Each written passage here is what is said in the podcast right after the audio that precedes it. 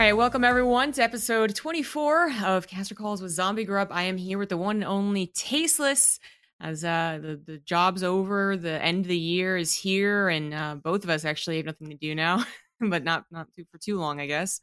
StarCraft II season is seemingly always in season, but anywho, we finally got together. I'm so excited to talk to you, Tasteless. It's always good to see you as well. We haven't talked in a while. I know. Since the pandemic, I have hardly seen anybody, so it's good to catch up with you here on the show. Thank you for having me. Yeah, of course. I think it's going to be an awesome one. I had a lot of fun. I've had a lot of fun in every single episode, basically. Everyone has really interesting perspectives, but it was actually so long ago, back one of the beginning episodes, I was talking to... oh my God, Paper Thin. What's his? Clinton. Yeah, Clinton. There we go. I kept on thinking Creighton. I was no, that's not the right one.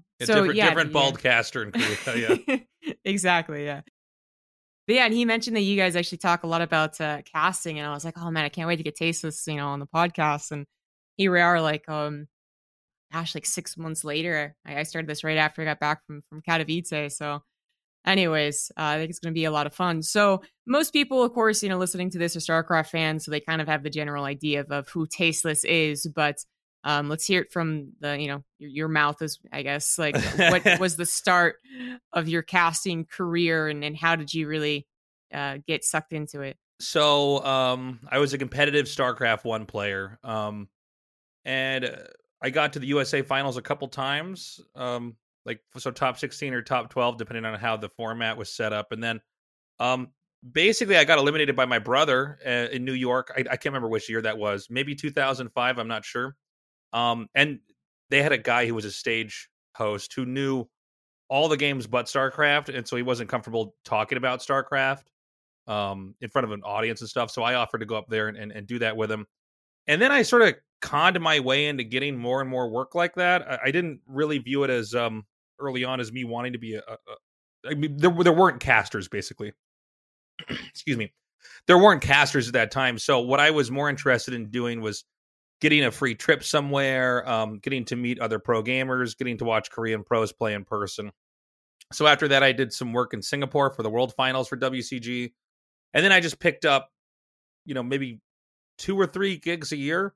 I would skip classes in college and go to these events and get paid a small amount of money, but they pay for my hotel and my flight and stuff. And then eventually there was a job opening in Korea for a TV network called Arirang TV, which I think most people probably don't know about, but it's an English language kind of generic TV station in Korea. It's about stuff in Korea. So they were looking for somebody that had some experience in commentary. And I had some friends already living in Seoul, and so they hooked me up with those people, and that's how I ended up moving out to Korea. And I've been out here for, I think, 13 years. And so, yeah, I mean, I think as far as the StarCraft II stuff, everybody knows I do GSL and all that. Yeah, of course. Well, I mean, when you're, back when you first decided to, go up and help that guy out, I mean, at that point... We're still talking about Team Liquid writing down the builds of the 240p videos that they somehow got, no one else could get access to. So did you ever consider casting before just being oh, that guy doesn't know, I'm going to get up there? Or was there anyone that you looked at who was actually providing commentary? No, it was a completely, it was just sort of a weird situation, basically, because I got paired against my brother.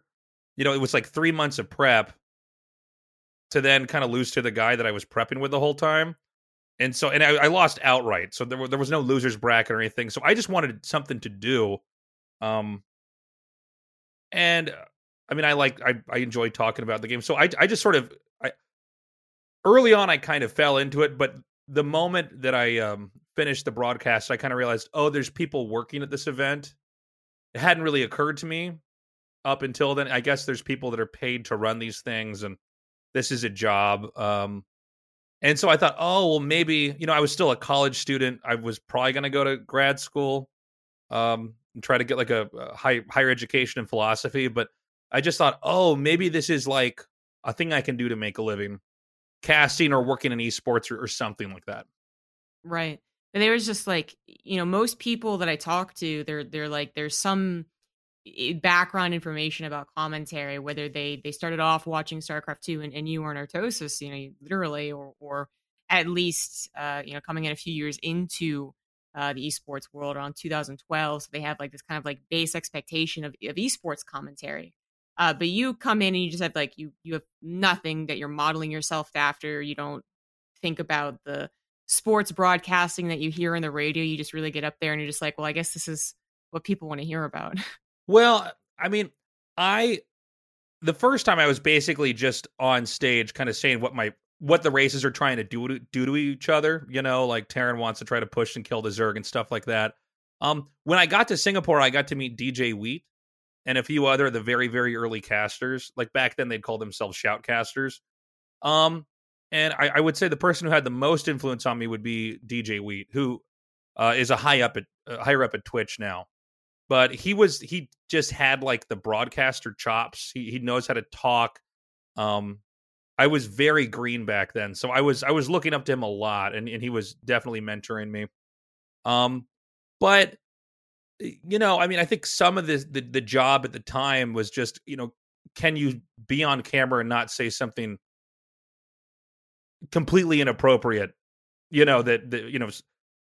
A lot of people can't be trusted to just go on camera and talk. And so I think because I wasn't going to say anything really foolish or make the company look bad, I kind of got in that way. But as time passed, when I got to Korea and started getting a really regular work, I started thinking more about like what was the culture like that I grew up with around StarCraft, and also what kind of shows do I enjoy and why do I enjoy them? Even not gaming related. Why do I enjoy stuff? And then I try to implement that into my work. Yeah.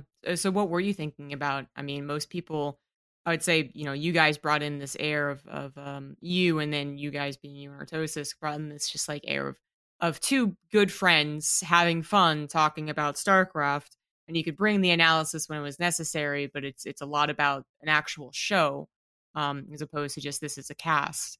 So is that something that you identified early on through like listening to, comedy podcasts or variety shows or what? The thing with Dan is that we're like the way that we are on camera, we're like that off camera. That's our sense of humor. And so, we had did a lot of little casting gigs around the country and some online stuff. And whenever we tried to be funny, even if we didn't think what we did was that funny, the feedback was quite good.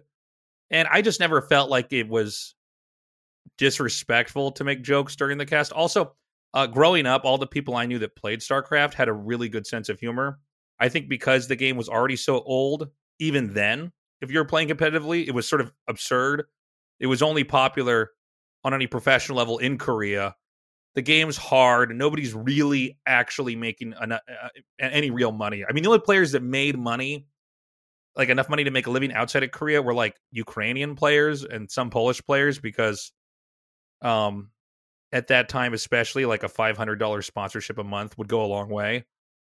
Just with that kind of money goes a long way out there. So Dan mentioned this to me a long time ago, but a lot of StarCraft players back then had kind of gallows humor, like a dark sense of humor.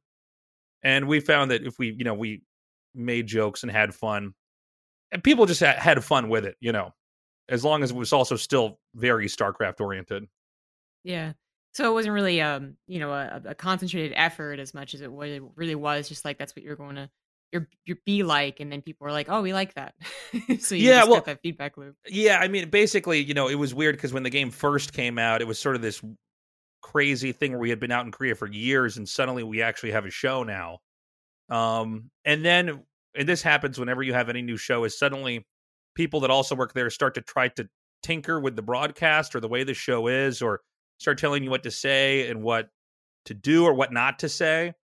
And so we had a lot of issues with people working there early on until we sort of outlasted them. And by then, all those people are gone. They're not working there anymore. And so we were sort of able to take creative control and try to make it in our vision. Also, with a lot of these Korean productions, they're so focused on the Korean end of it. They're basically just entrusting you with the responsibility of facilitating the show and knowing how to handle it. Because like when we first got picked up for GSL, I told him, because it costs a lot of money to have an English broadcast. So I said, you don't need writers. You don't need any of the other people that you would normally have to pay for to do this. We'll just take care of all of it. And I mean, you said they have writers for the Korean side?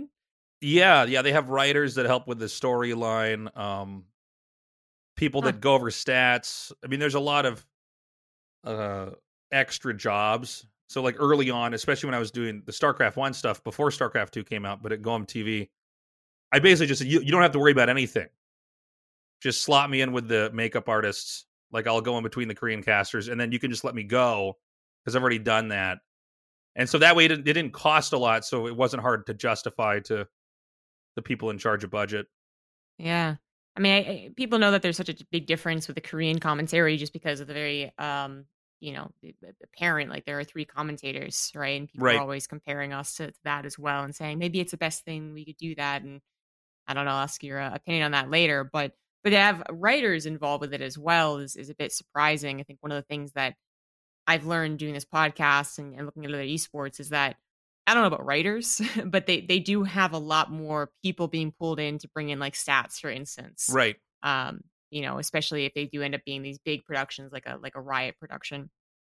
But for the Koreans, I guess to just be, that's the standard. I mean, was that the standard for like the pro league casting as well? Or do you not know much about that? I don't know that much about that production. I mean, for instance, like we can get the stats now too. I mean, where GSL's at now, it's fine, right? I mean, we have better numbers than the Korean viewers even. So, but at the time, I'm not sure. There's a lot more people involved though early on. Like now, I can get the stats. If there's any important narrative they think that the enemy aren't going to know about, they'll let us know. Usually, we don't need it, but yeah, it's all there.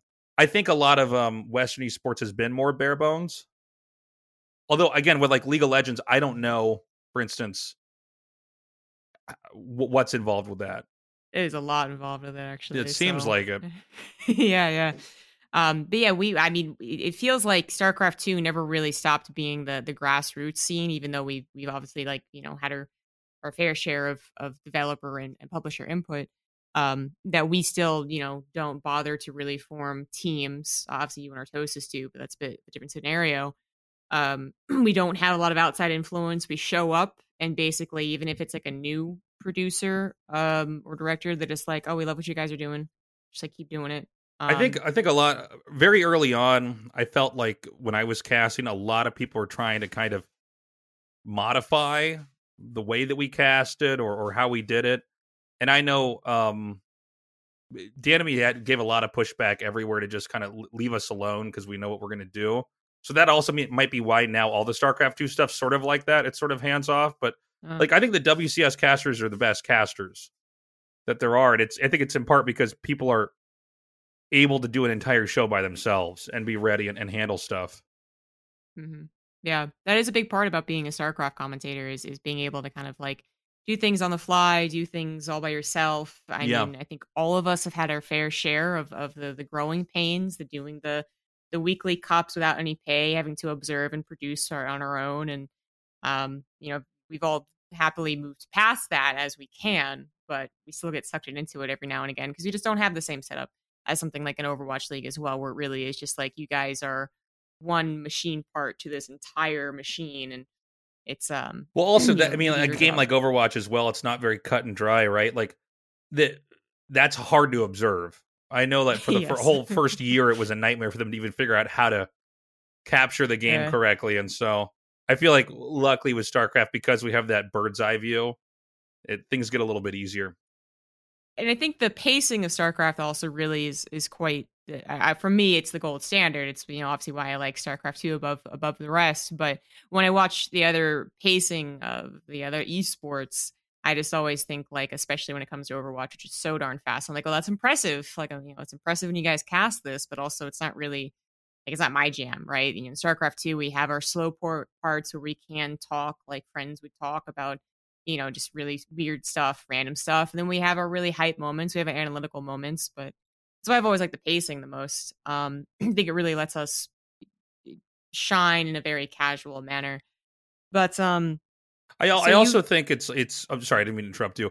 No, go ahead. I think also it's a little bit of a different setup because you're telling a story almost the whole time. I mean, a game can be 5 minutes or 40 minutes, but you're trying to kind of capture the entire thing, where like you take CSGO, for instance, it's very round oriented. Now there's still a bigger story within that, like who's going to win on Dust 2 or whatever. But I think there's a certain a tempo to a StarCraft cast that's a little bit different from other games. And I think it's not as structured as like a League cast ends up being, because League ends up in a lot of the same repetitive cycles. Like they win a big fight, then they go for Baron. You know, they'll push this lane. You know, StarCraft games can get into a lot of very unique situations. Yeah. I mean, it goes hand in hand with both the game as well as the way that the game esport is being pushed as a whole, like how the scene has grown. Was it a little bit more artificial? Was it more grassroots? You know, it's why there's a big difference between an Overwatch League broadcast. It's not just the game, but also because they were kind of modeling a bit more after traditional sports broadcasting, and something like a Smash Melee tournament, right? Like, right. It's going to be very, very different for multiple reasons. But you guys, you know, eventually you and Artosis started, you know, just casting so much together, doing the biggest event from the best region. You guys, of course, you're now known as you know, the world's best caster duo. So you guys, though, had to go through some of these pains of being the guys to do it kind of first with the second coming of esports, the one that actually hit the international scene. StarCraft II was the biggest thing and helped grow Twitch. And you guys were kind of leading the charge as some people who were, you know, great casters, as well as, I think, brand minded. You're actually thinking about this as a job a bit more. More than the other guys might be just getting like their first gigs, right, for those MLGs. So how did you guys direct yourselves in that landscape that was like 2010 to 2012? So I guess it would be, there's two parts to it, right? So there was the whole goal to stabilize in Korea. I mean, we were sort of known in some esports circles in Korea, but it was like, you know, you're trying to pick up odd jobs, and, you know, Koreans are very interested that, oh, there's some foreigners that know, that are interested in StarCraft. A lot of Koreans didn't know that anybody outside Korea even knew about StarCraft. But it was, the first part was us trying to get stabilized here. So get proper work visas, which means a company has to sponsor us. Get enough money that, you know, like there was periods where I had to borrow money from friends because I just didn't have enough money. I wasn't making money. And then getting proper pay, because, you know, the thing about doing anything on TV is some people make a lot of money. Some people literally don't make any money. So it was about trying to prove our worth. And I think in that process, we realized we have to treat ourselves as a package, because we both had experiences early on where, like, one, you know, they don't want to pay both of us well, or somebody says, well, why don't we just use you and not Dan, or vice versa. There was other forms of triangulation early on, and we just sort of realized, okay, we have to just always meet people as a unit, because that way they either get all of us or they don't get anything. And I mean, we're paid the same and everything like that, but it was basically to try to get that set up so that one of us doesn't get fucked over, you know? And so once we had that set up and we had GSL going, then the second step was to try to figure out, okay, how do we leverage this to secure other events overseas? And then how do we get them to pay us? Because then that's a whole other thing too, is that people weren't paying casters hardly anything back then either. So how do we convince these companies that we're worth that? Or how do we get them to give us an airline ticket that we think is good, where we're not transferring through four airports to get to some location? And so you kind of play each of the companies off each other, you know, and then you find the one that you think is going to give you the best deal, and you push them the hardest, and then you can use that with the next company, and then the next company, until eventually you have yourself padded. Then you come back to the Korean studio, you say, well, I've done every event in the world. Now you got to pay both of us better. And then you kind of push yourself into a position where you're safe. And so, yeah, it was two parts. It was the Korea part. And then the second part was just kind of mapping out kind of overseas work, which is always a little bit different in each region. NA is a little bit different than Europe. Different Asian regions are a little bit different than NA or Europe. And so that was probably maybe 2.5 to 3 year process of us kind of trying to figure that out. But a big part of it was always doing this as a unit. So that way, if like a company says, oh my God, we don't want to pay both these guys, they go to Dan and say, well, let's just get you. He goes, no. Or the same thing for me. We go, no. We just won't do the event unless you get both of us. Yeah. Yeah. But now, was that more about, you know, making sure that you guys were helping each other out because you did, you know, you worked together so often, you were coming from the same place? Or was that also entirely like which one? Because you guys knew that a duo brand was going to be more coveted. Like, is this a, you actually were like, okay, a duo is the most powerful thing that we can offer, so we should really push this? Or was it just more of like a, oh, I don't want to let, you know, Artosis be left back in Korea? Well, it was both. It was totally both.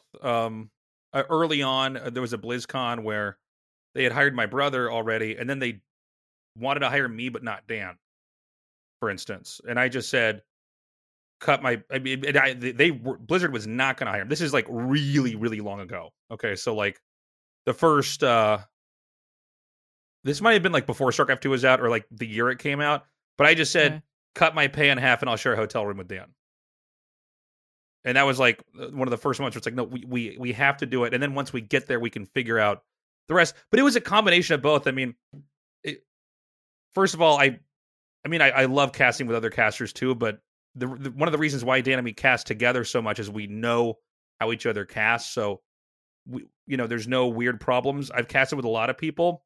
I mean, obviously all the WCS casters are great, but I've like, back in the day, I've cast with some people who would like text on their phone, like texting their girlfriend while there's a cast going on, or you know, you get somebody's ego where they can't handle being wrong, or they talk over you. I've cast with people that have never made eye contact with me and just look at the game, and, you know, and it's like it's a lot harder to work with people like that. So it was definitely a combination of both, but yeah, I mean, it was, we wanted to make sure that we were both protected, and that way, if the company really didn't get any part of us, if they didn't get both of us, does that make sense? Yeah, absolutely. But it's so interesting because you guys were pushing this more than anyone else that I can remember. Yeah. You know, inevitably, people would pair up people like the NASL guys, Bitter Dam, because they cast so much, eventually became a bit of like an Archon, but never, you know, the extent that you guys are. And then you guys are so ahead of the times as well, because right now the landscape of esports is that if any esport comes up, the companies are pushing for duos. They are looking at an analyst and looking at a play-by-play guy, and they're like, we're gonna put you together. And that's actually just something that is almost, you know, universal at this point amongst the bigger, you know, esports, not the more grassroots one, but even still, even amongst the like the tier 2 scenes and some of these big Overwatch, like the Overwatch League. They're also just like, yeah, we're going to test you out right now with these guys because we are going to then push you into that role. So it's very different. It was very ahead of the time, as I was saying, and it ended up doing wonders, of course, ended up being very much worth it. But it must have been difficult, especially when other people weren't bothering to do the same thing. I mean, I don't know if that's true or not, but I imagine that most other people weren't like, okay, you got to bring you know, Roddy, if Mr. Bitter got brought along. I don't think that was happening, but you guys actually made sure to do it. Did you ever think that it wasn't going to pan out? Did you ever think like, oh, maybe we should really start letting ourselves divvy up from each other? No, because that's when they, I think, broadcast companies start to screw their talent over pretty quickly, is when they, because, you know, all these companies at the end of the day want to get the most they can with spending the least amount of money. And so, no, I mean, we never really thought of kind of breaking up. I mean, for instance, Dan did Hearthstone for a while. I just did some PUBG a year ago, but like, I mean, our main gig is StarCraft. So, excuse me. No, we never thought about like breaking off. One thing that we both, I think, firmly believe is that like, although Dan is probably viewed as more of like an analytical caster, and I'm probably viewed as more of a play-by-play caster, we both think we can do both. I see a lot of other casters like end up pigeonholing themselves where they're like, well, I'm an analyst. And then the person who's an analyst can't fucking talk or use their voice or, you know, look into a camera. And then you get the guy who says, well, I'm the caster, I'm the host. Then this person doesn't know anything about the game.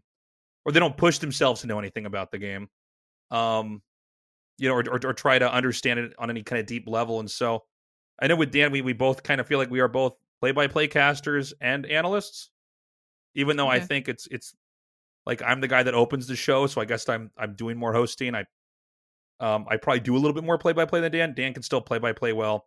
Dan probably viewed as more the analytical one, but I can analyze stuff and I can talk about strategy fine too. And I think a lot of casters nowadays sort of get caught up in some role when, if you're going to get good at this job, you have to basically be good at all of it, you know? Yeah. Yeah. And it's been an interesting conversation point on this podcast is that, talking to people from different esports, most of them are coming with a background knowledge of some like StarCraft II, or even coming from StarCraft II, as many people did. But, some of them are actually more new, and then they're actually thinking the way that these production, these companies are pushing it with the duo. So they're like, yeah, of course I would only push this one or that one. I'm going to be best of this one. And I've always thought it was interesting. I always ask my guests, like, do you think that duos are the best way? Which I'll extend to you. I mean, did you ever look at, the previous days of StarCraft II and go like, oh, they really like Bitterdam should have pushed harder, or Nate and Roddy should have pushed harder to be a duo, because this is actually the best commentary that you can get, because then you create such synergy with each other. I don't know. I mean, a lot of what Dan and me figured out was kind of different because it was wild, wild west back then for esports. Also, we really were doing a show every week out of a studio in a city that we live in, right? I mean, most people aren't doing that. So, I know that there was a period when I was a WCS caster where, like, if I wasn't with Dan, they would always make me cast with Roddy. Okay. And I was just, eventually I had to pull somebody aside and say, you have to let me cast. First of all, I don't, it's not like I'm only going to cast with Dan, but I said, Roddy's fine to cast with, but I want to cast with every other person here. Because by then the WCS casters, it was pretty much cemented who's going to be there, right? And so then then I'm like, okay, well, it's better. I learn more if I cast with different people then. But I guess in the early days, things were a lot more competitive. There was a lot more StarCraft tournaments. I don't know if doing duos was the way to do it or not. The other thing is that I had worked with Dan so closely, like for years before we even got GSL, that I really kind of understood him and what he wanted, and he knew me and what I wanted. So, I mean, I think that it's fine to have duos. You should also not just be trying to compete and take out other casters. You should actually try to have, you know what I mean, like a kinship with them. I know each game, it's this casting scene is sort of different. They can be cutthroat, but I think if everybody's trying to lift each other up and help each other out, that's really important. So I don't know if I have a great answer for you with that one. Yeah, it kind of sounds like, I mean, you guys were in the most, particular position for this. Because even though towards the beginning of StarCraft II, there were a couple of chances for duos to work together on a common show, like NASL was happening pretty frequently. The MLG, like Axel Toss and Axelav, were pretty frequent.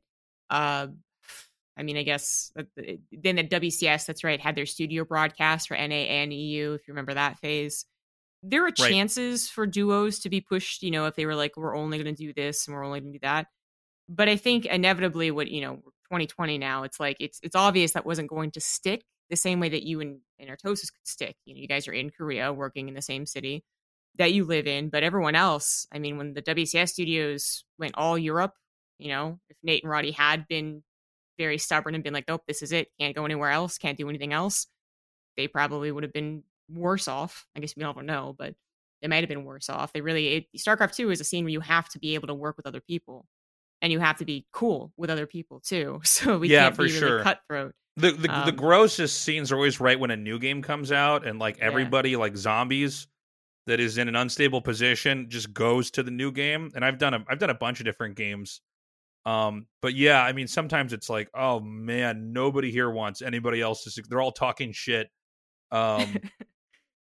The game's new, so it's not clear that anybody really knows what they're talking about, but they're all pretty sure the other person's wrong, and I don't know, it can be a mess. I guess the biggest advantage for Dan and me was just that we're in Seoul. I mean, even just for esports work, like it's not just Dan and me out here working. There's like I think 8 other people that just commentate in English out here. and a few people that do it, you know, off and on. But because this is a city where there were esports events every day, we're in lockdown right now because of COVID. But in a normal world setting, there's just enough work for a bunch of different games that people can kind of exist out here and pick up gigs. And so that was another big factor for that as well, where I think even though a lot of people that work in esports live in LA, I don't feel like LA is there yet with having enough stuff gaming related to where you can just be out there doing that. Agreed. So I'm not sure where all the other cities are. I know there's a lot of people doing work out of Ukraine. New York, not a good place for regular content. LA's not bad. And I don't know about China. I don't know exactly what goes on in Chinese esports in some cases, but in English language stuff, it seems like Korea, and obviously if you speak Korean language stuff is quite good. Right. So that was a factor as well. Yeah, absolutely. I think that's also, you know, we talk about the casting scene. It's a very obvious difference to the player scene. The fact that you can be in a country that isn't that large, and most tournaments going to happen in Seoul, maybe some in Busan or Daegu or something like that, but it's a train ride, right? Yeah. So you can actually get to all these things that are happening, where if you lived in America, you'd have to fly literally 5 hours to LA and then get back to New York and whatever, right? Right, so yeah. It, you know, it's beneficial for the player base. That's one of the reasons Korea has been so great at what they've done. It's cheap too. I mean, I think a lot of people don't factor this in. Like when the players come, like they take a taxi or they take the bus, you know, and it's not like GSL has to house them. You know, they have their own homes and everything. So, I mean, the cost of doing a show like that is much more manageable. I mean, putting something on that even looks like a GSL pretty much anywhere else in the world for any other game is very expensive. You have to pay for flights. You have to put the players somewhere. Then the players need handlers to get them around because they might not speak the language of the country or that they're in at that moment, or that they might not know the city. And then, there's just so many other parts. So I think Korea is able to do a lot of this because there's so much esports here and because of the way the city's built and the country's built. Yeah, absolutely. It's I mean, that's why I love visiting it, but it is just one of the cheaper places and easier places, having been to a couple of different countries, to get around, even if you don't speak the language. Even if I didn't know Hangul, I feel like I'd still be able to get around totally fine. Yeah, for sure. Yeah. So there's a lot of benefits to living in Korea. But I mean, of course, there is the downside. Like actually living in Korea is a bit more expensive than just visiting Korea, of course. But then also that there is such a, you know, there's only a few people who can really make this work. You know, living in Korea and actually getting a visa is, you know, actually very, very difficult and sometimes impossible. So we have people doing visa runs and just going over to Japan or back home for a little while and then coming back. So as much as there is work, it does feel like, you know, that you said it, like 8 people doing English commentary out there. How has that scene, I guess, developed over the years, you know, because League of Legends became so popular in Korea, and then PUBG is a very Korean-centric esport at the very least. And I mean, do you still think that there's enough work for the 8 people? Or do you think there's going to be more in the future with like Valorant coming in, or is it really? I think there's going to be more work if I had to guess. We'll see. I mean, I would definitely say, I mean, StarCraft's still big, League's still big, PUBG. I know there's going to be stuff. I don't think it's been announced yet, but there's stuff that's going to be here next year. And yeah, Valorant's a big question mark because it doesn't appear to be taking off yet. But Korea's sort of weird with trends where, like, it might suddenly pick up and be everywhere if it's on TV enough out here. Koreans tend to like catch on to trendy stuff very quickly, almost to a comical level. Like there was a summer out here where everybody had yellow shoes. Like a couple people had them, and then I'm walking around and I remember thinking, "Oh, those look kind of cool. I should get them." And then it's like fucking everybody had. It was ridiculous, but that might happen with Valorant. There's some other games that are casted out here. Clash Royale gets English coverage. So, yeah, it seems like it'll continue to grow. It's kind of hard to penetrate from an outside level, especially now, because usually they, you know, the work goes to the people that are already here, right?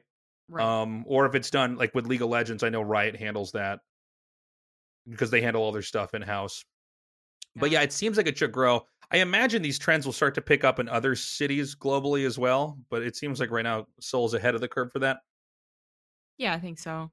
It is really funny when you talk about trends, though, because immediately I think of like the food trends in Seoul. Yeah. Like, and sometimes they come over to America pretty fast as well. So I live in a Koreatown, and it just is like there was one year where it felt like everyone was eating waffles.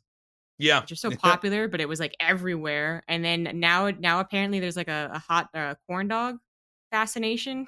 I was not expecting. Yeah. And I was like, okay, there we go. Anyways, yeah, it's.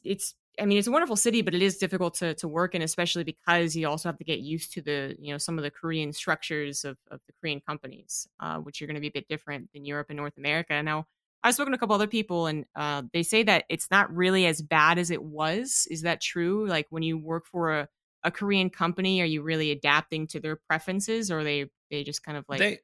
They have a different way of doing stuff out here. Like, for instance, one thing that Korea's always been the best about is their rehearsals are fast and efficient.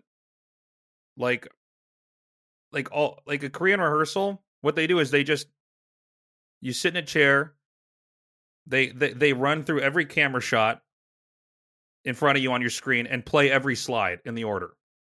Like, it's on fast forward. Cool. But other production companies haven't figured this shit out yet. Like, it's crazy. Like if I sit down and they go, okay, camera shot, they zoom in on me, right? Then they go goop, and then they have the three slides, boop, boop, boop. Then they you know, before the game starts, they do the shot, the same GSL shots you see, right? The one where they pan it over like this, they zoom in on each player's face, they zoom in on the game, or we go into the game, then they type GG, then they show you all the shots after that, then we're done. So many places will make you actually rehearse like an intro for a show for the amount of time that the actual intro for the show is. So it'll be like 20 minutes, and it's like, well, there's just no need. And they want you to have a pretend conversation. And so there's some things Korea's fast about. There's other things like understanding, I think a lot of it's cultural, like understanding the hierarchy, knowing when to speak up and say things need to be changed versus knowing, okay, this is not going to be changed, and I should not bother. I'm going to look like an asshole for arguing with the producer about it. That kind of stuff you can't know until you've done it a little bit. I think also speaking Korean helps a lot. So there's differences, but Seoul's becoming a more cosmopolitan city every year, and they're definitely taking more stuff from foreign countries and kind of integrating it in with their own culture. So it is definitely a different style. But doing a European event is very different than doing an event in LA. There's all sorts of different things that you start to know about how, like, a Los Angeles production functions. That's like, here's something that happens in Korea only, and I don't know why. I can't get anybody to bring me a coffee if I'm in a long broadcast. A lot of times, if I say can somebody get me a coffee, they'll be like, "Why didn't you bring a coffee earlier?"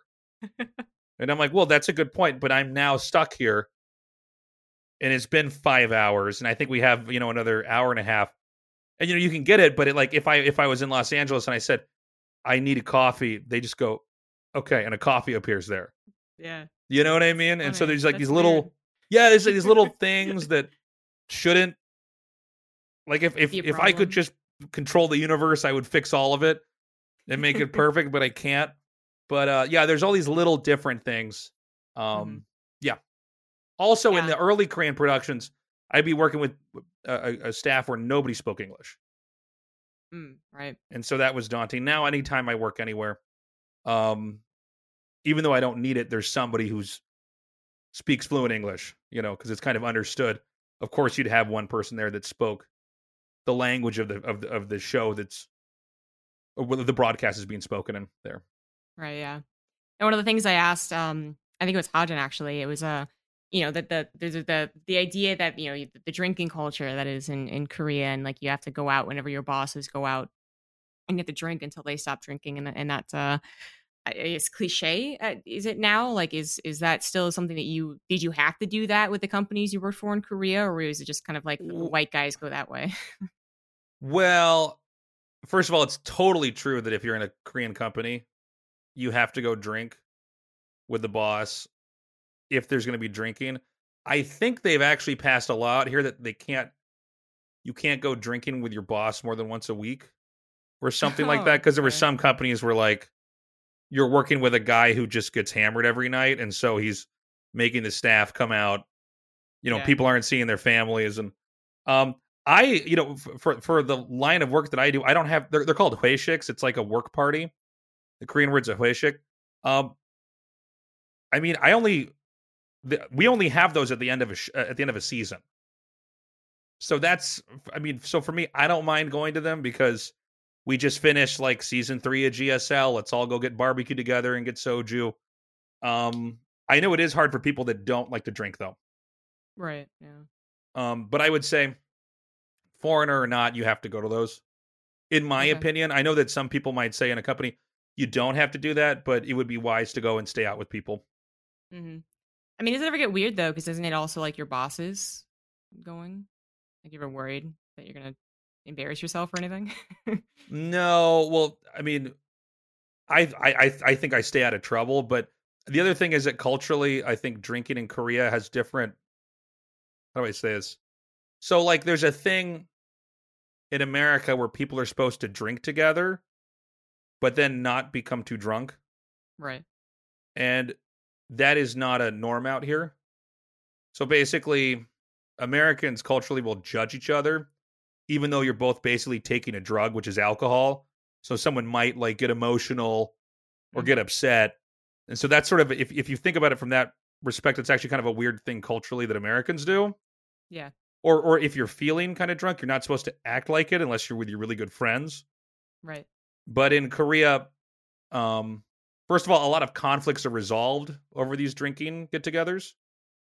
So like if there's, like, you can't, like, I've never seen a fight or an argument in a production setting, ever. But I've seen an argument or a fight at a hweshik, because that's the appropriate time to do it, because then you have the excuse that you were drunk. And then that's where that stuff's supposed to come out. Does that make sense? Yeah. I think it is, to bring it back to, like, just, you know, the casting thing is that I think, you know, StarCraft especially is very good about always going to the hotel lobby after, you know, the day of broadcasting for a little bit. And then at the end of the actual tournament, you know, we all, you know, get pretty drunk. But like, I think it's one of those things where it feels like you can finally like let loose and let it all out. And that's a little bit of like a vent, you know, which if you're cool, like the venting can be, you know, criticizing, but overall still helpful. But if you're not cool, then maybe it can be a problem. But it so far hasn't been a problem as far as I know anyways. Well, also Koreans do everything together, so it's like when you have Americans in a bar, like let's say we finish a BlizzCon broadcast, right? We don't all drink the same drink in the bar, right? Maybe you have a beer and Dan has a glass of wine, and I have like, I don't know, a gin tonic or whatever. Everybody has a different drink. In Korea, everybody has, well, they don't always have a beer, but they're always taking shots of soju, right? And everybody's supposed to have them together. So you're seeing people drink all together. So if they've all drank too much, then they're all drunk. Does that make sense? Whereas, yeah, well, you're all in it together on every shot. So. Yeah, and you're also eating all the same food together. So it's a very communal thing, but I think also out in Korea, if someone were to make a fool of themselves, they just won't talk about it the next day. Right. You're sort of in some kind of a weird safe zone culturally when you're doing it. Now, if you were a terrible person to drink with over and over and over, then they probably, I don't know what happens with that, because I don't like actually work in a company, but I would imagine there's, you know, I don't know what happens. There. But yeah, exactly. But it's still kind of funny. Like, I feel like your personality also really meshed with Korea. I mean, this actually, like, I love this aspect of Korean culture. You know, the idea that you can go after a show to a 7-Eleven, sit outside and take shots until 6 a.m. if that's really what you wanted to do. Right. That's fantastic. But I think it also, like, you know, in a weird way, it also has imbued itself with the StarCraft II scene, and that we always are going after the show. You know, if we go to Korea, Tasis is always like, "Come with me, guys. We're gonna go to the Korean fried chicken place around the corner. Fried chicken, hang out." Yeah, exactly. And it really has created this, like, this level of, I guess, of camaraderie that maybe the other scenes don't necessarily have as a as a focus point, but it feels like a focus point. You know, we don't go into rehearsals and then afterwards get our notebooks and study with each other or alone. We all talk about the event while we're having drinks. Right. So it's kind of just this, like, it's part of the culture to enjoy StarCraft and the tournament we're going to cast and not, you know, bring this into a suit and tie type of scenario where it's just like you show up, you do your job, and then you leave. And were you the best one or not? No, it's like everyone getting together and it's a bit of a party. So it really has worked out quite well. And I think it is kind of reflecting into, you know, what you and Dan have been able to do. And with Korean culture and in Korea, like getting, I think, that confirmation or that experience, I don't know what to call it, but yeah, it really does work quite well with esports, I think. Certainly it's my preference. I would hate to go into another esport and then be that weird, like, we're gonna go to the hotel lobby and then everyone's like, no, we're good. Yeah, no, I'm good. And then they all go, yeah, nobody hangs out, nobody has. I think also our fun is pretty tame usually too, you know? Yeah. So we're not super crazy. Sorry, what were you saying? We're not super crazy. No, usually. Anyways. But yeah, it's actually one of my favorite things about StarCraft. But anyway, so bring it more into casting. I mean, how important do you think it is actually? You say that you always go to these things, or you find it important to go to these things. Do you think that's the case for everyone? You know, like I've talked to other, like Nate, for instance. One of his biggest advice to me when I first got my the WCS job that I did was actually just to, like, hang out with people and, you know, be casual with people and bring a good vibe to the show, as opposed to thinking really hard about what I was going to say or what I was going to bring or whatever. Do you think that is the most important aspect of a show, of a cast, is that vibe? You know, I think the most important thing in a cast, beyond obviously, like, do you know the players? Do you know the game? I mean, that's obvious, right? So, like, that's not even, like, an interesting point to point out, but, like, to, like, have enjoy what you're doing. If you're enjoying what you're doing, the people that are watching it are going to enjoy it. You know, like, occasionally if I feel like I'm not casting well, I have to think, okay, am I having fun? Because, like, I'm here with Dan. We usually make jokes. Like, I need to figure out how to have fun. I need to figure out a reason to be excited. And I think because live TV is stressful, a lot of people end up thinking so much about what they're going to say and do that then they get up there and they're stiff as a board, you know, and they're not having fun. And they're just not exciting, you know, to watch. So I would say, yeah, I think it's important to just be excited to be there and to be thinking about how you can make it entertaining. I think that's one of the key things. And I think Nate's advice is very good. I mean, the last thing you want to do is when you finish the cast, go to your room and sit and watch VODs and don't see anybody else. You know, I mean, obviously you should review stuff, of course, but, you know, hang out with people. And, you know, you can get a lot of good feedback too from your co-hosts, or, like, you know, I've said things I didn't think were that funny and people think it's, like, the funniest thing ever. And then there's things that I thought was really funny and cool and, like, nobody even remembers I did it. And I go, oh, okay. You know. Yeah. Well, do you do VOD review? Do you? Sometimes I do. It depends on. So it's kind of weird. Occasionally, I'm going back over, like, the last, like, 10 years of StarCraft II, right? I had some events that I was really stressed out at early on. Like, I think since I've worked with you, you saw me probably at my best because I've been doing it for so long. Like, I'm just not stressed out at events. I'm actually excited. But I've had events where, like, you know, the sound. We couldn't... There was an event... the most recent nightmare event I had was a BlizzCon finals where we could never get the sound right for me. So I couldn't hear Dan, or he would cut in and out. And I did a finals, barely hearing anything Artosis said. It was my worst finals cast ever. Fucking nightmare, right? And I've been warning them for, like, over a week. Like, you guys got to fix this. I'm really serious. Like, this is going to be bad. I don't think people are paying attention to the cast right now, but if I can't hear what Dan's saying, it's just like I'm going to wait for my turn to talk. I might say what he just said. Because especially early on in esports, there were a lot of sound issues.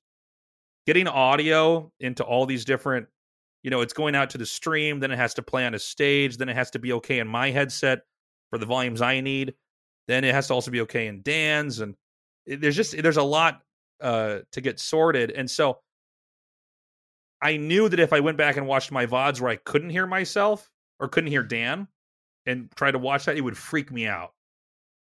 You know what I mean? Because I would know how much I would hate how it looked, and that would be a blow to my confidence. So I've definitely had periods where I'm like, okay, I know there's a, like, if I know exactly why there's a problem, like, I once worked with a producer who just kept talking in my ear, and you know, I was just getting thrown off, and I could feel I was getting angry. And I know I probably looked mad. This was like a long time ago, but I don't need to go back and watch that because I know what the issue was.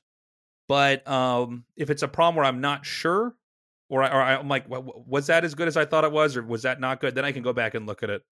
I don't review everything that I do. What I'll do usually is like a GSL VOD, I'll click through like 5 different parts and watch for a couple minutes. Or like look for a part that I remembered specifically and see how that sounded. Yeah, so that's usually how I do it. Yeah, I'm going to review my stuff.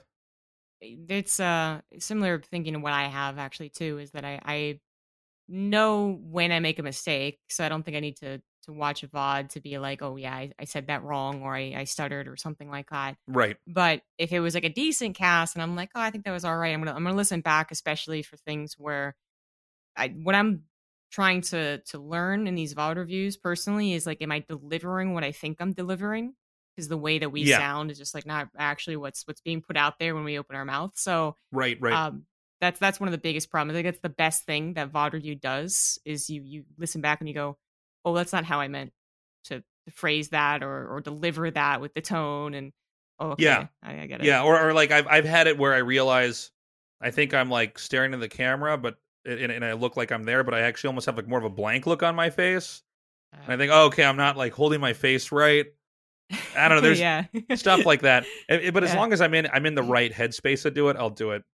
Mm-hmm. Right. Yes. That's the other thing is that no one likes watching themselves or listening to themselves, really. So you do have to be in the right headspace. And I mean, have you and Artosis ever like sat down together and did any conversations about your casts or, you know, pre or post cast? Oh, all the time. I mean, I don't think we've ever actually sat together and watched our cast together. I think that's literally never happened. But if there's something I think he needs to do or I need to do, we'll just bring it up on break. But Dan's very good at feedback. Like, he doesn't take it personally and he doesn't mess him up. You know, I've cast with people where I give him some, like, a little bit of feedback and I can see it, like, has completely ruined the rest of the show now.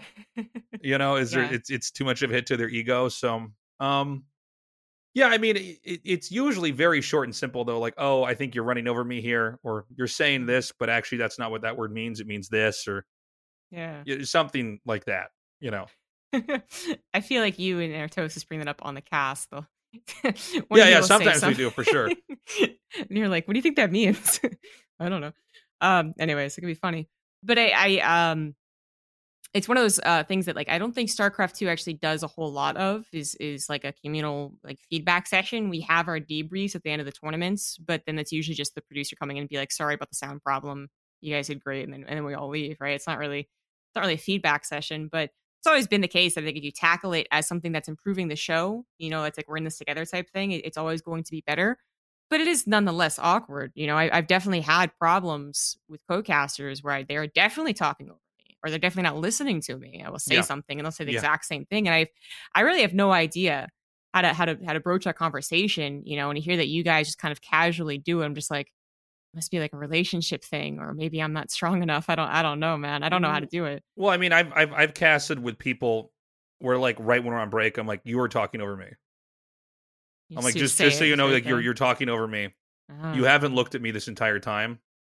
Mm-hmm. Like, this was maybe like 2 years ago. I cast with somebody, but I just said, you have to understand, you're always going to know when I'm done talking. Or like, if I had a broadcast where I said, sometimes I'll ask a question out loud and the person will think I'm asking them. And I'm like, no, I'm like, Why would he do that? Because he wants to do this. But I'll say, why did I do that? And then they'll blurt out something. Oh, no. So, for me, I had somebody I was casting with where I said, you need to look at me. You're going to know when I'm done talking. I'm not just saying stuff and then I just run out. And it's like, you got to grab on. Like, my hands are off the wheel. Now you're going to drive the car. It's not going to be like that. But yeah, I think you got to be able to give feedback.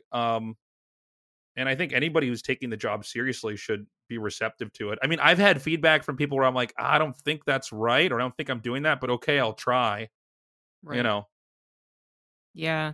Yeah. And, I don't think I've actually gotten any during a show. It's kind of one of those general things where, like, people ask me, have you ever gotten feedback during a show from, like, your director or something? I'm like, no, because I'm pretty sure they know that if they're going to be like, he's not everyone you talk to, it's already like that sinking feeling. Well, also, it's one of these things. Like, I've had it where, back when Jeff was still with us, it would be like me and Dan and Jeff, we'd be making a bunch of jokes, and then somebody thinks they need to come out there and be like, "Hey guys, you're having fun," but and it's like, we know, like, we're not gonna forget we're casting StarCraft, okay? Like, I maybe we made a joke about this for too long, okay? But we're trying to do some improv comedy here that's funny. Okay, we don't. Your input's not. It's not going to help. Like, right. We'll all realize we stayed on some dumb point for too long, or we made this thing too awkward. But that's why you're paying us, is to trust us to just do this. So I don't know how other places do it. I've heard of. I'm not anti-feedback, but I think the feedback has to be useful. Mm-hmm. Yeah. It's a big point as well, as like how to get feedback and how to kind of like sift through the feedback as well is kind of difficult. Well, also, you want to be very careful about going online, right? Because then, like Reddit feedback, you can make yourself fucking crazy, and half the time they don't even get what you said right. They've never worked in production. They don't, So you got to be like, I tend to just avoid online feedback almost entirely. Right. And is that ever, so when you say that, do you really mean that, like, you've never even, like, looked around for, like, trends or like, interesting things? There was 3 years I didn't open the Reddit, wow. StarCraft Reddit. Oh, okay. Now I can go back there. I can check it. But, if there was some kind of real trend, somebody would tell me anyways, right? But I found when I first started doing casting in StarCraft II, there was so much feedback that I wasn't used to, and I didn't know how to parse it because I wasn't confident in my craft yet. So instead of it being like, oh, I can improve on this, I'm like becoming a fucking crazy person, or I'm getting anxiety, or I'm like, wow, people really hate me. I really tried my best there, and so it wasn't actually helpful at all. Right, yeah. It's very difficult to find it helpful through all the online feedback because, as you said, people don't even get it correct a lot of the time. Like, I don't know how many times I've actually gone in, because it basically bothers me when it's about other casters. Of course, like, I can deal with mine and be angry, and that's fine. But when someone is like, oh, this other caster said something wrong, I am right there, Tasis. I am on the internet being like, okay, yeah. Find the clip. Let's like dissect. Or I've even seen weird stuff where, like, Dan says a really funny joke and everybody says that I said it, and I'm like, what? Like, I don't think we sound that similar, and I don't know. Yeah. But usually you're not going to get, unless you're like a very, very early, like you've never done any audio recordings before. Most online feedback's not that useful. Yeah. Like, if you're a person who says every other second, and somebody says you say too much, okay, that's actually some good feedback. But yeah, I think you can find some trends earlier on. I guess maybe you're right about that. Maybe it's one of, like, the things that you can do when you're newer to the craft, because I feel like when I was newer, I did find some trends that I ultimately agreed with. Like, a lot of it wasn't put nicely, but I was, if enough people say something, even though it's not, well executed, like, it might actually be true. It's time to reevaluate. But I haven't really had that feeling in the last couple of years, basically, where I'm like, oh, the general vibe of this community is something I need to consider. It's never really been that way, in fact. And I don't know if this is ego. I'm sure someone out there would be like, oh, it's because you have more ego and whatnot. But I actually feel like more and more I'm like, oh, you don't understand what we're trying to do, what the director is telling us, what my focus was right there. Like, you don't actually come from a place that has enough knowledge about this to actually take seriously, where I think before it was very much like, oh, this one guy said a thing, I have to take into consideration what that guy said, plus that guy, plus that guy, plus that guy. I think also reading feedback is very weird versus if you meet somebody and they give you feedback face to face. Like sometimes just talking to somebody, I can go, oh, this is a person I should take seriously or not. Yeah. You know, or like, you know, I could read something that could be very hurtful, but if I saw the face and the person it was attached to, I'd be like, oh, I don't care. Yeah, you know, it's and that's going to sound probably kind of arrogant, but I think it is kind of true. Where it is. Yeah. Maynard says that like every time he reads some of these comments, he has an accent with it. I forget which accent he uses, but like some like southern, you know, doofus kind of accent where it's like, oh, he does the it's from King of the Hill. It's like, well, I tell you what, like that type of accent. And when he does that, it's actually like, you know, it doesn't. Yeah. You know, and I've this is something that just is like one of those internet things that you have to get used to, right? Like you read something in some other totally not related to this conversation at all, but one person will be like, I think, you know, I think Trump has a correct opinion here. And you're like, well, this guy might be a smart individual who just, you know, critically thinks on this. That sounds right. Was critically thinking on this. And maybe he has a point. And then like you click on his profile and you look at it and it's like, you know, the rest of his comments are all like racist and like. Right. And you're like, oh, KKK, okay, and you're just like, oh, no, never mind. Insane. Like, I had to completely disregard that. All right, then. So, yeah, of course, fine. Hearing a tone, seeing the person, you know, and of course for them, it's also, I think the real life thing is also on the other side of things is also better, right? Where someone on the internet has just like, they're not even really thinking that we're going to see this, I think. You know, how many times have you... Oh, I think for sure, yeah. Yeah, or I don't know if you did because you don't go, but I've gone to like, you know, announcement of ASUS ROG, you know, and it's like, great, cool, it's happening. And then just randomly, some guy's like, I'm so glad Zombie Grub ain't there. And I'm like, it wasn't even like, fucking Jesus, like, I have the same internet as you, man. Yeah. So when they are forced to actually confront you as a real person, I think their feedback also gets to be a bit more pointed and actually... helpful, but right. Of course I think most of us are looking more towards feedback to other people, or just looking at things that we would like to copy and you know, people that we look up to. So you said earlier on that you looked up to DJ Wheat and you actually learned a lot from him back in the early days. What did you learn from him, and what were you mostly struggling with when it came to becoming a commentator, to making a full-time job? What were you trying to focus on? So I had I was hired to do some StarCraft casting. I think I was in... This is my first time I worked in Korea. I did a gig like where I was here for a week, long before I moved here. So the first time I was in Korea, I was actually working under DJ Wheat. And I remember I was going to cast some StarCraft at this event, but it was like... That would be like 2.5 hours of work. And so he had a side gig he wanted me to do, which was a camera guy who was going to follow me around. And I had a microphone. And they wanted me to just kind of be like, I'm over here. This is like a reporter, I guess. And be like, look, it's StarCraft Ghost, you know? This is like back when they had StarCraft Ghost. It might come out on Xbox. And I'm like, whoa, that's so... and basically kind of run around and maybe interview some people because they needed extra content. And I was so bad. I didn't know how to do it. Like, it was one of those things where, like, I hold the microphone... And, like, the camera guy's walking back slowly, and I'm kind of, like, doing one of these reporter, like, wow, we're in Korea, and this is, like, where StarCraft really, you know, it all started here. And we would, like, he would start filming me, and I would start trying to do this filler thing, and I would fuck up and be like, okay, I'm sorry. We got to do it again. Because it was all B-roll, right? It's not going out live.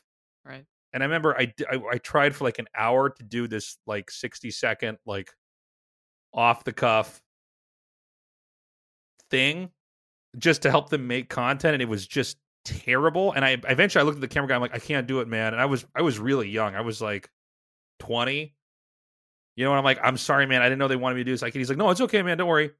I'll just tell, you know, Marcus, we couldn't get anything. And then I basically, that next morning I went to him and I said, I don't know how to do it. I don't know how to do this. If I'm not talking about, if I'm not in a game, I don't know how to riff. And then he was like, tell me, you know, he took the mic from me. He said, ask me anything. And I said, tell me about your breakfast. And he just started riffing into the camera about breakfast for like 2 minutes, about what he had and why he thought about getting McDonald's, but he didn't. And then he's like, that's all you have to do. It's just, it was that might sound kind of weird, this story, but it was actually very helpful where I'm like, oh, I'm overthinking it. Right. Like, I just need to be like, we're here in Korea. I'm actually a guy that grew up with StarCraft. I can't believe I'm here. And we're here with StarCraft Ghost, by the way, just behind me. Take a look at that. I haven't had a chance to play it yet. And you know what I'm saying? And him showing me that was very helpful. And then also kind of just seeing how these events operate. And the stresses that you have occasionally with, like, you know, production company dealing with the venue, or there's the publisher, they wanted this and they didn't quite get it. So that was a lot of what I learned from there. But I think the biggest thing I learned from him specifically was just, oh, there's somebody who's doing this for a living. This kind of this content, there's an appetite for it. Mm-hmm. And maybe this is something I can do in the future. Okay. I mean, I think that's what it really is. Usually it's the idea of having something that's written down and you're trying to, like, say it word by word. And then the difference of that and actually just, like, as you said, like riffing, but like just. I didn't know how to riff. I mean, the thing is, like, the same thing, like, with me trying to get GSL, as I said, we don't need writers. Right. Like, we don't have time to have somebody with a teleprompter do this. We need to do this as cheaply and as quickly as possible. So we need somebody who can riff. Right. Yeah. And vamp and talk and all that. Yeah. And it's it does work out a bit better. I've tried doing the pre-prepared speech as well. And it just, like, sometimes it's okay, but usually I think it is about finding a confidence and just talking. Being casual. I know some people that will, like, try to really, like, have this script written out. Like, especially right when, like, a cast opens, and I don't find that it's helpful. I find that people trip up, and every time I feel like I've casted my best when the show opens, it's just me talking.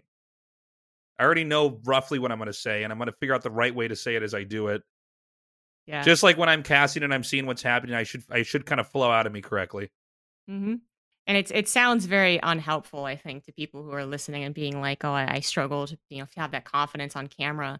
But it really is just about realizing that's what people want to hear anyways. If you're already commentating and now you're kind of put into this, like, a host role or an interview role or something like that, people just want to hear you be casual, and, like, they just want to see you be normal. So if that's what you can do, then it is going to work out better. But, you know, telling people, hey, just calm down, like, almost it doesn't work in any context. I think it's so weird to say. It's like, when you don't give a fuck, it's the best. Like, I do give a fuck. I do, and I am trying.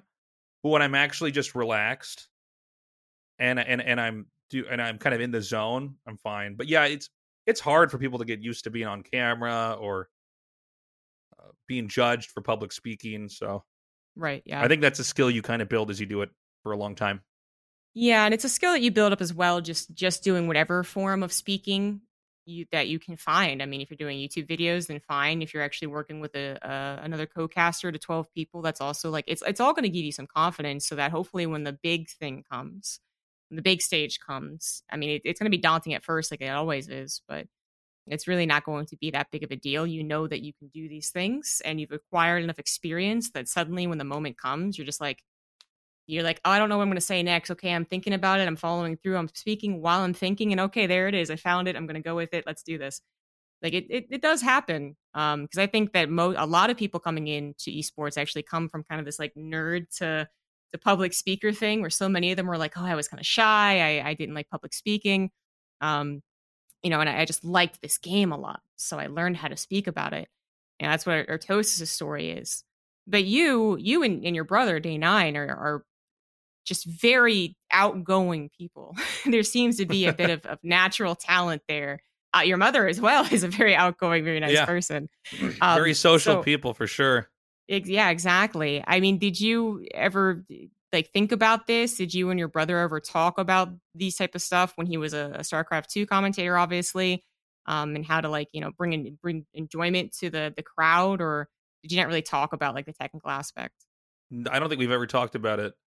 Yeah. I mean, I when I was in college and I started realizing how much my university actually costs, because I started, like, getting a job and being like, oh, how much am I going to owe? I realized I need to try to figure out how to get a scholarship.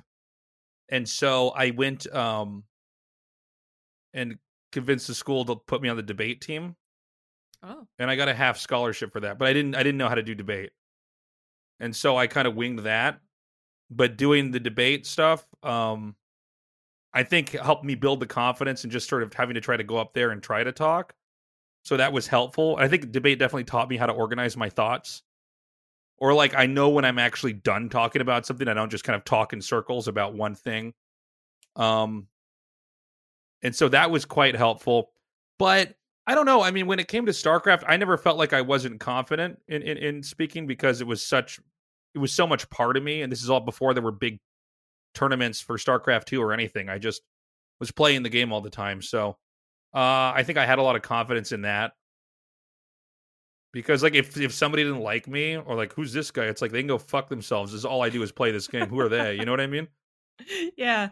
Yeah. Which I feel has been an attitude that has certainly helped more than it's ever hurt and is consistent throughout the years. I feel like I've talked to you. I've heard other people talk to you. And you just, like, you know, they're like, yeah, you know, I heard this dissenting opinion that I think was wrong. And you don't... It's very like, I don't know how to say, like, calming to talk to you, Tasteless. Like when you're just kind of like, oh, I'm kind of uncertain in my life. Like, I don't know what, you know, this one guy said something and I don't know. You're just like, ah, fuck that. Like, you know, do whatever.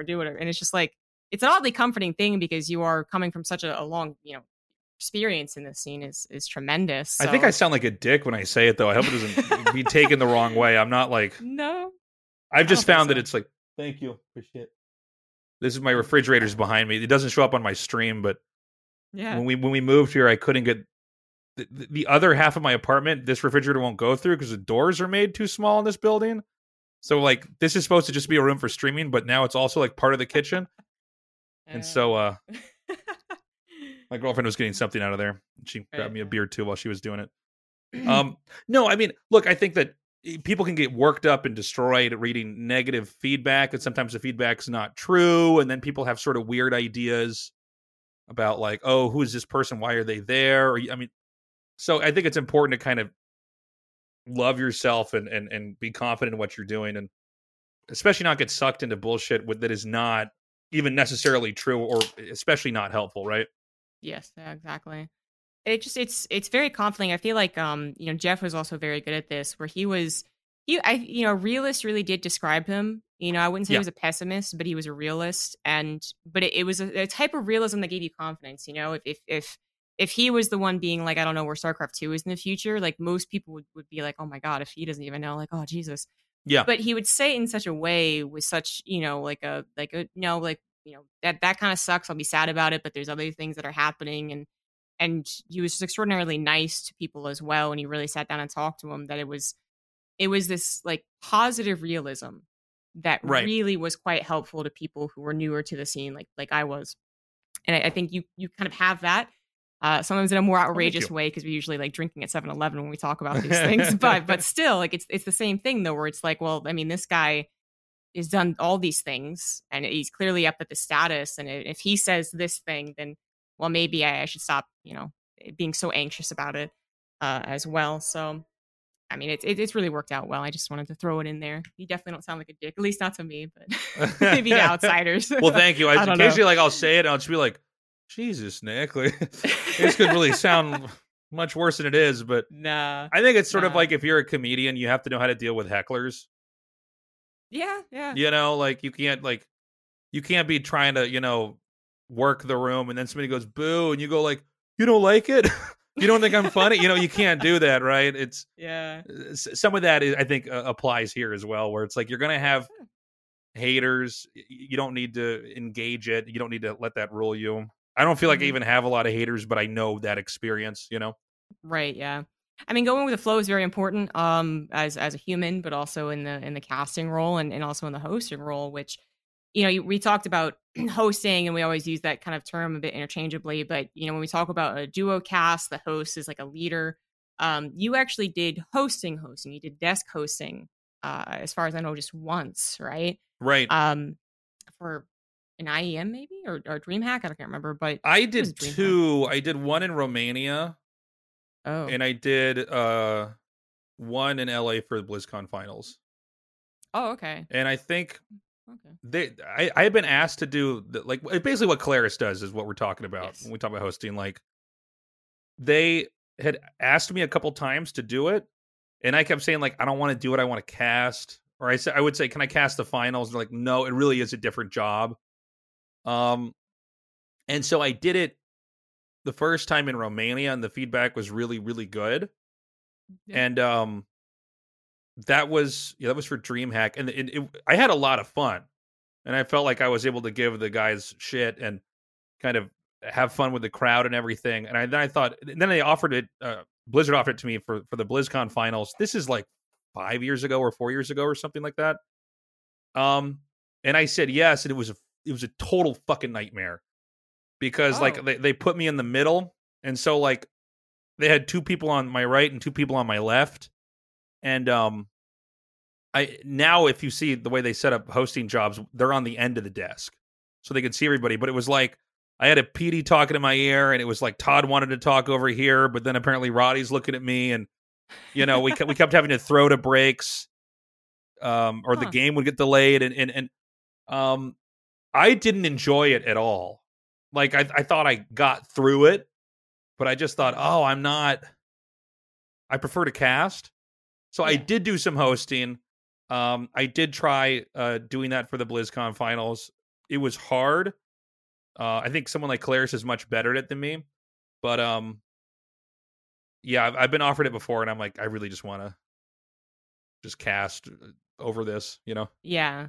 So that's the main reason, but it also sounds like you had one decent experience and one terrible one. Yeah, and you know, the truth is that the hosting gigs are a lot of work.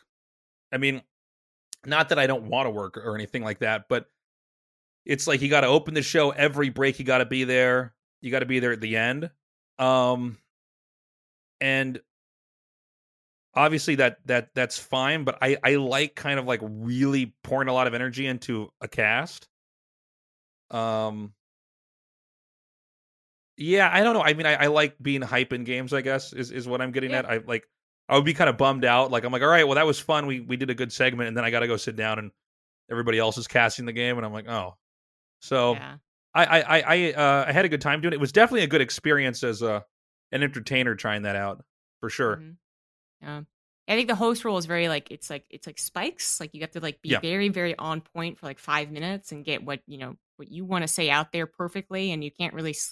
You can't correct mistakes as a host, which I actually have found very frustrating. Like, if you're having a banter, then yeah, you can correct mistakes. But if you like throw and you're just like, we'll be right back, and you mess that up, it's kind of weird to correct it afterwards. So it's very like, I find it oddly stressful and yet oddly not stressful. I mean, it is definitely a different experience and a different work set preparing for that role as well. But you did do a really great job. I don't actually remember the BlizzCon one, to be honest. I don't remember that setup at all. That might be good for me then. Yeah, actually. Only remember my best stuff.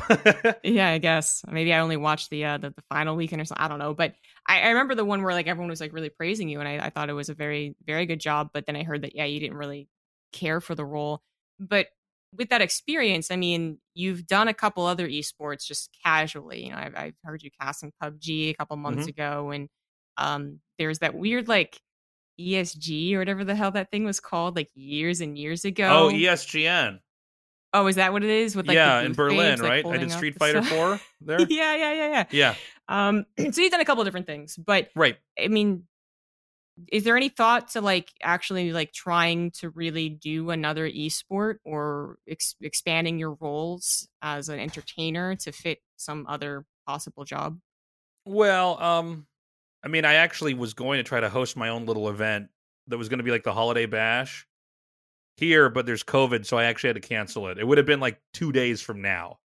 Oh, man. So I was going to try to be more in charge of an event and then cast it and host it. But I mean, nobody's able to have fun right now with COVID, right? So boohoo me. But I just did the Crossfire World Finals. Crossfire is kind of like a... It's like Counter-Strike, but very low-tier graphics. It's popular in countries like Indonesia and Egypt and Brazil, where there's a lot of people that want to play esports games, but they don't have higher-end computers. I've done a bunch of different titles. I mean, there's some I definitely enjoyed more than others. I'm not against picking up any new game if I'm enjoying it, basically. So, I mean, I want to do as much StarCraft as I can for as long as I can, and so far I've kept this con going for a while, but I mean, if there's another game, like let's pretend there's some new game we don't know about that comes out and I want to do it, then yeah, I'd be open to doing that too. Yeah.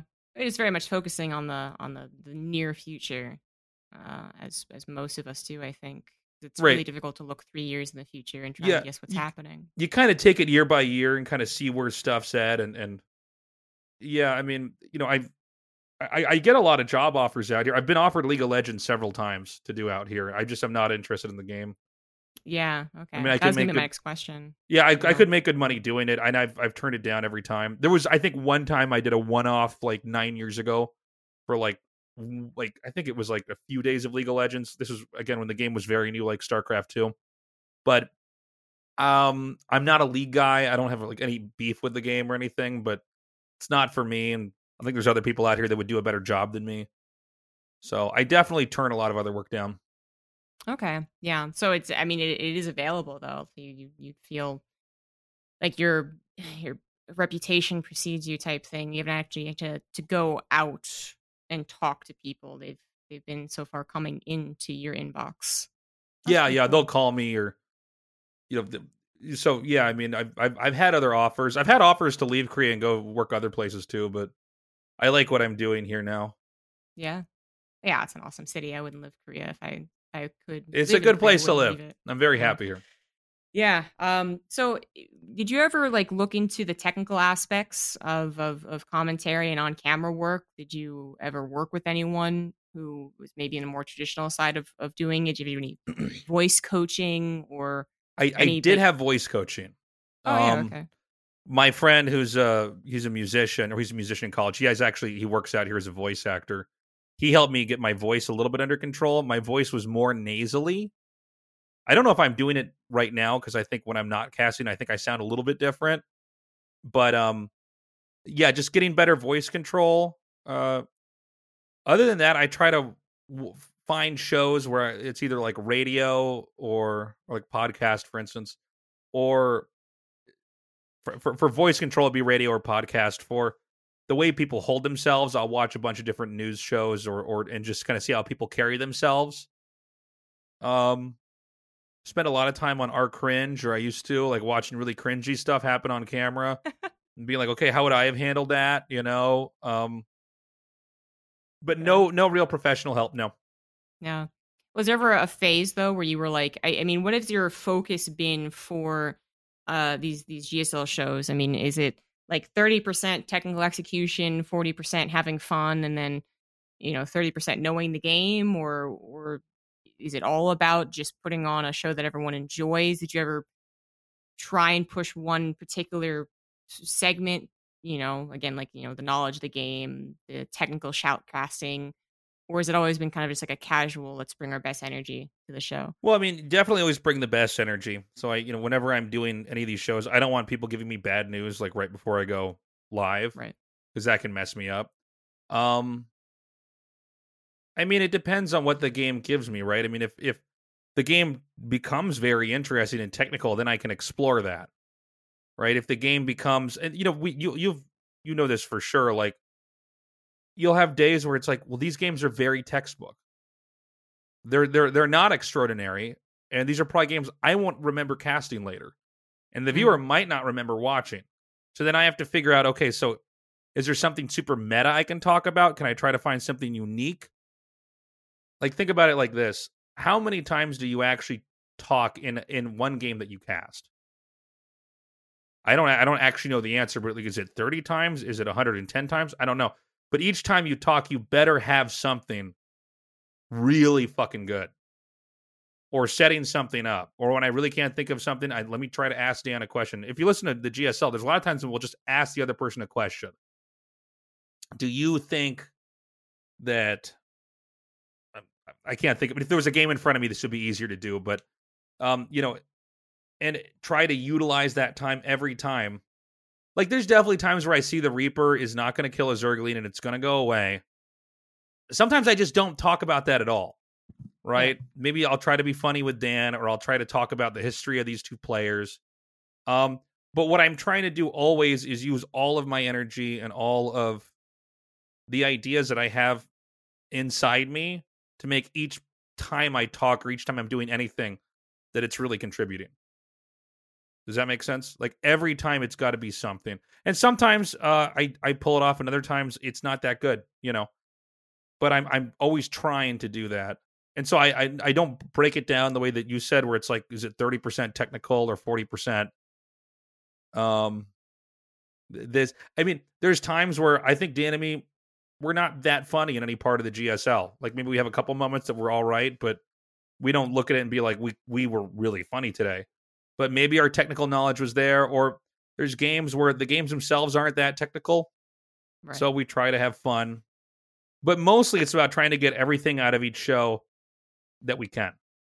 So if there's a delay, how do we have fun during the delay? Are the games going to be short? How do we make sure we maximize how entertaining this is in a short game? Do we have a long game? How can I make this long game exciting? What can I pay attention to? All that.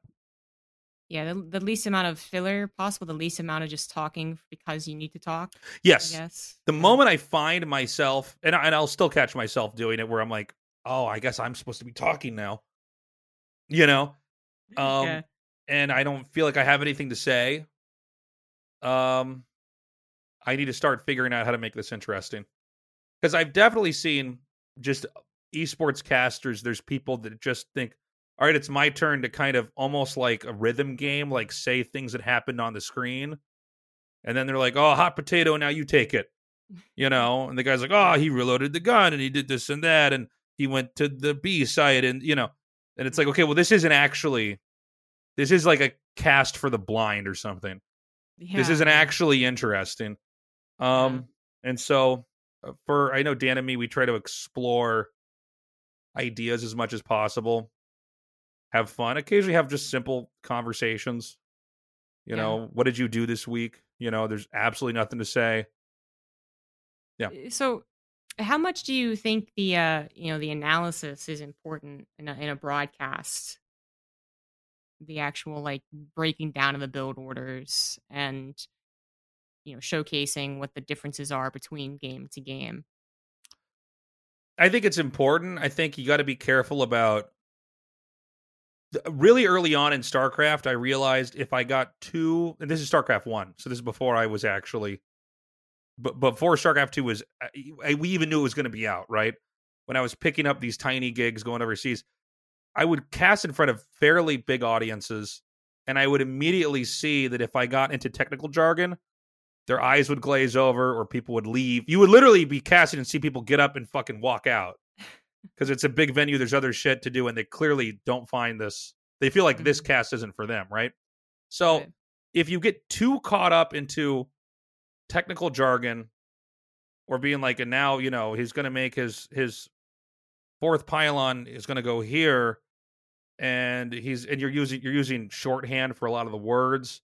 If you're like describing a build order, for instance, you'll find that you've excluded a huge part of the audience, and you'll find, even if it's something, really well, even pro gamers of the other races are not that interested in this part, Yeah. So I found that if I really casted it like it was to my grandma or to somebody who just doesn't know a whole lot about games.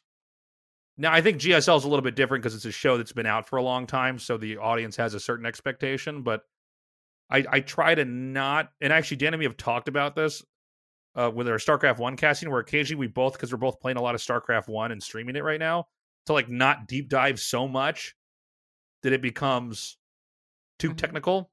Like, go technical, but like don't get caught up in it. Yeah. Make sure that this is a cast for everybody. That's interesting. I think most of the comments I witness a difference as well. I hear a difference between your Brood War and your StarCraft II commentary. And I like both approaches perfectly fine. I think you guys have a very good way of explaining these technical things in Brood War. But I think most of the community looks at this and they go like, wow, you can clearly tell that they love Brood War more. And what you're saying is that actually, no, that's going to be a problem that we're trying to pull back. Yeah, we're trying to pull back. Yeah, because that's interesting. Like if you hear me talk about a PvP, I'm like literally there trying to farm the fucking builds so I can use them. So it's like, and then I realized like, okay, I've actually got it. I'm casted to the point where Dan is bored with me because I'm so nerding out about this very specific thing that You'd have to be a high B rank, low A rank Protoss player, where it's like, okay, I need to explain the game in a broader sense so that everybody who's watching can appreciate that. Yeah. Oh, okay. That's very cool, actually. I mean, I think there's merits to both of them. Sure. And that's why we usually have the analysis plus the play by play. But absolutely, that is the skill. That is what makes like the pro gamer casts fun every once in a while. But if they want to become a commentator, they have to kind of work on this specific thing. Actually, they're going too bogged down in the details, and they can't really bring any flair or break it down in a simplistic method. So that's it's definitely good occasionally, but not all the time. And kind of on that subject, actually, from Brood War to StarCraft II and your analysis, right? You were, a lot of the analysis. You literally went out there and helped the guy you didn't know. Brood War is one of your first jobs, but right. So you were actually kind of more so the analysis, and then you got paired up with Artosis. You asked him to cast you, and you kind of just like kind of mesh into this kind of more so. He was a little bit more analytical. You were a bit more play by play. Did you have any growing pains with the play-by-play aspect of it? Did you ever get uncomfortable being the guy who has to hype it up? No, didn't bother me at all. I mean, I just sort of... You gotta think that at the time, we were potentially so boned if we didn't get this thing to work. That it was like, I'll do anything to get this to work. You know what I mean? I mean, there were periods where we would cast stuff in his house online, and like one of us is observing, and it's like that's also a nightmare, because then you can't look at the other guy, so you don't, and you're missing stuff all the time because you're observing and you're casting. No, I mean, we were broke in a expensive Asian megacity with so it was like whatever it took, it was going to be fine. I was never like, oh, I'm not sure if I'm really in my element here. It's like, well, just because back then it was all about survival, right? I mean, now we're comfortable. We do well for ourselves. So, I mean, now, I guess to answer your question, because I feel like sometimes I'm rambling a little bit here. Like, no, it was not not an issue at all. So, do you ever like try and do any practice on these things? Do you ever practice your big GG finale? No, do you? I've never done that. I mean, what I look at GSL at is like my dojo, right? Like that's my practice. I have a studio that I can go to that used to have an audience before COVID, but I got an audience I can practice in front of. I mean, the prep for the next cast was the last cast. Does that make sense? Mm-hmm. The apartments out here are too small to go anywhere and scream GG without somebody calling the police. So there's nowhere to go to do that. No, I mean, I think. Like, I've never, for instance, like put a VOD on and practiced. Like, I mute it and I'm like, all right, now I'm... That actually doesn't help me, really. So not even for, like, these other esports that you've picked up occasionally? No. No, like, when I did PUBG, I just thought, okay, like, I think I know what I'm going to do. I thought my PUBG casting went well. But, no, I kind of think, like, all right, there's some stuff I'm thinking about. I might have some stuff, like, written down, like... Because I always find... And it's not like, Nick, here's some sentences I'm going to say. It's like a couple notes on teams, for instance, that I want to make sure I have this all in order, because I haven't done this a lot, like talked about these guys a lot. But no, usually I have a little bit of prep where I think about the game a lot. I watch other casters and see what they say and see if I agree with it or not. And then I just show up and do it. Which is very...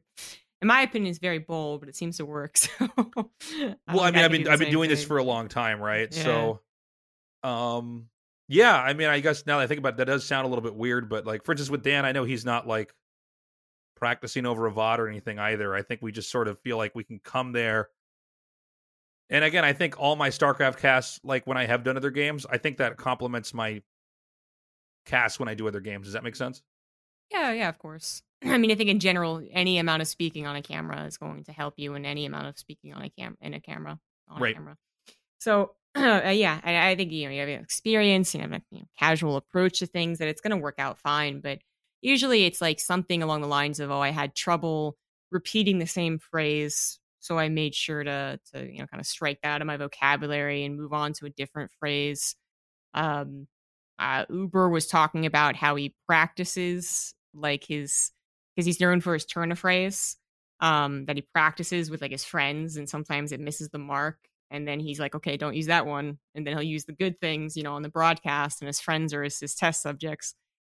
Just like those type of things, usually what we hear from the play-by-play side of things. It's like, no, I don't know if my play-by-play is suffering from not doing this, but no, I just try to, like, if I find that also if I fuck up on the spot, that really sticks. And also if I say something that sounds really stupid, Dan's going to make fun of me, and that's good material too.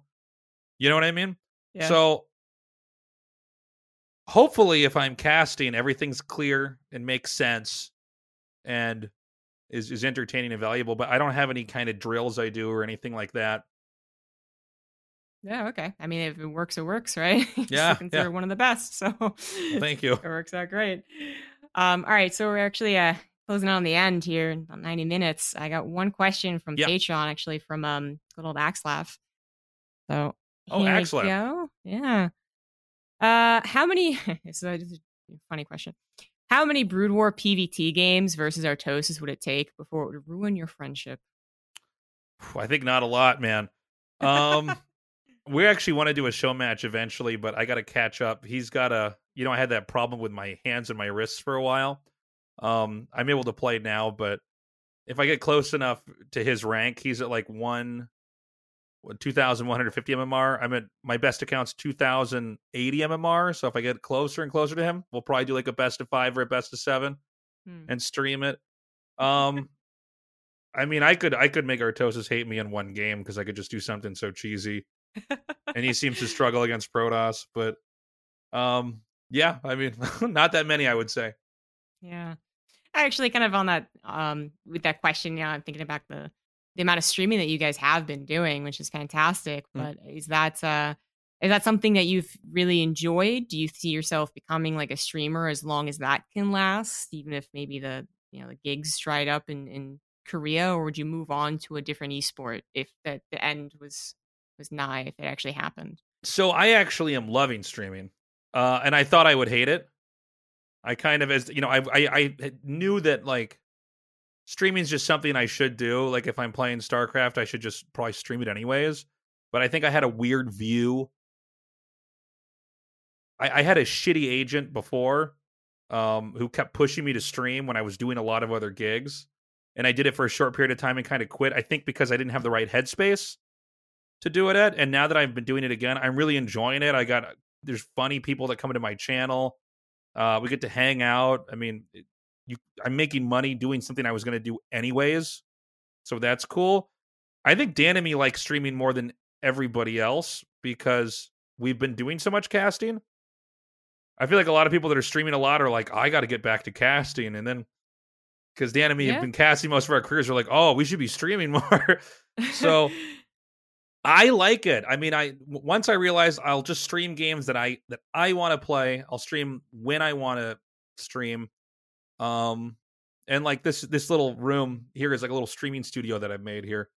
I got to put cool stuff on this bookshelf behind me, but look, I'm having a good time doing it. I mean, I think streaming is going to be something I'll always do because I'm always playing games.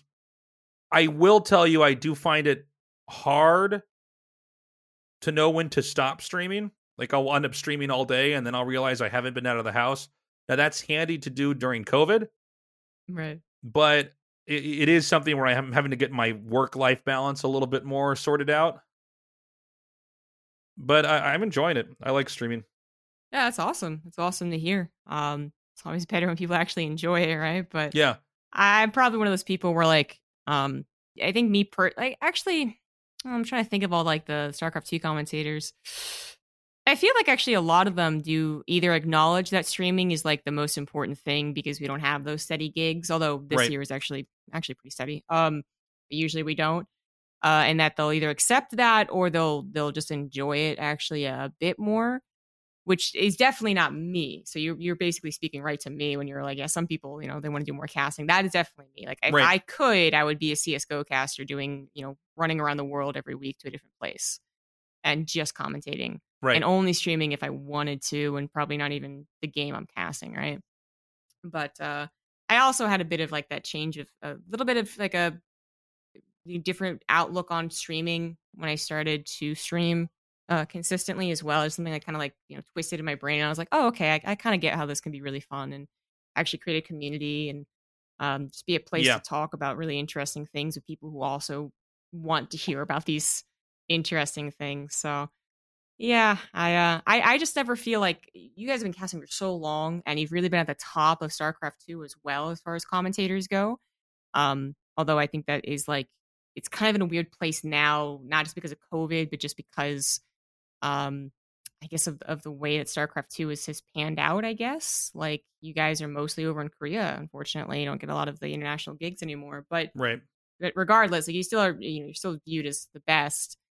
And I've never felt like I've gotten enough, you know, like I came in a bit later than everyone else. And I feel like I'm just, people are like, you're ever going to give up on StarCraft. You're still hungry for more gigs and everything. Exactly. Right? I feel like I for me it's like streaming's still novel, right? I mean, it's something kind of like, oh, isn't that funny? I can just turn on this computer and people show up and, you know, any day I do it, I've paid for the food that day and, you know, saved some money. And so I'm like, how about that? Isn't that cool? But, you know, I think it's also just, you've been doing more online casting and working from home, and I've been doing more studio stuff. So I think there's just novelty on, it's like the grass is always greener on the other side, right? Yeah, definitely. A little bit of that for sure. Well, I'm glad to hear that it's going well though. And of course, I hope to continue to see you both streaming and always on GSL. May it live forever. Yeah, thank you so much for doing this. I'm sorry I was a little bit late to our interview today. Because I'm not casting right now and I'm streaming every day, I don't know what day of the week it is half the time. So I got confused. I apologize for being late. Thanks for waiting around for me. No worries. It's a weird time. It's a weird year. So just forgiving this all around. I was about to fall asleep. I'm not going to lie. So I like wake myself up. But anyways, thank you so much for joining me, giving me, 2 hours of your time. Really appreciate it. I hope you guys out there enjoyed it. So obviously, where can people find you? When do you usually stream? All that good stuff. So, where to find me? I mean, I have a podcast I do called The Tasteless Podcast. So definitely add that. I have a new episode coming out, I think in about 24 hours. With Wolf that I'm very excited for people to see. And I've got some other guests lined up. I'm going to be switching from just live event, doing live interviews to doing online because of COVID. I've run out of guests here. And then go to twitch.tv/tasteless TV. I'm usually streaming between 1 to around 9 p.m. KST, but occasionally I've been streaming all through the night playing Cyberpunk. But I do StarCraft there and some other games, so feel free to give me a follow and come by and hang out if you can. And I don't know when GSL and ASL are going to start. They haven't told me. So I probably got maybe 2 more months off, something like that. Something like that. We have gotten confirmation, though, that the GSL is happening. It's happening, yeah. Yeah, the new format for next year as well. So I think that'll be exciting. Hopefully next year we're going to get more and more people in the studios. If everything works out, that'll be fantastic. And yeah, we'll see what happens from here. But thanks again, Tasteless, and I hope you guys out there enjoyed this podcast. And I look forward to seeing you guys for my next episode with Smix. See you later.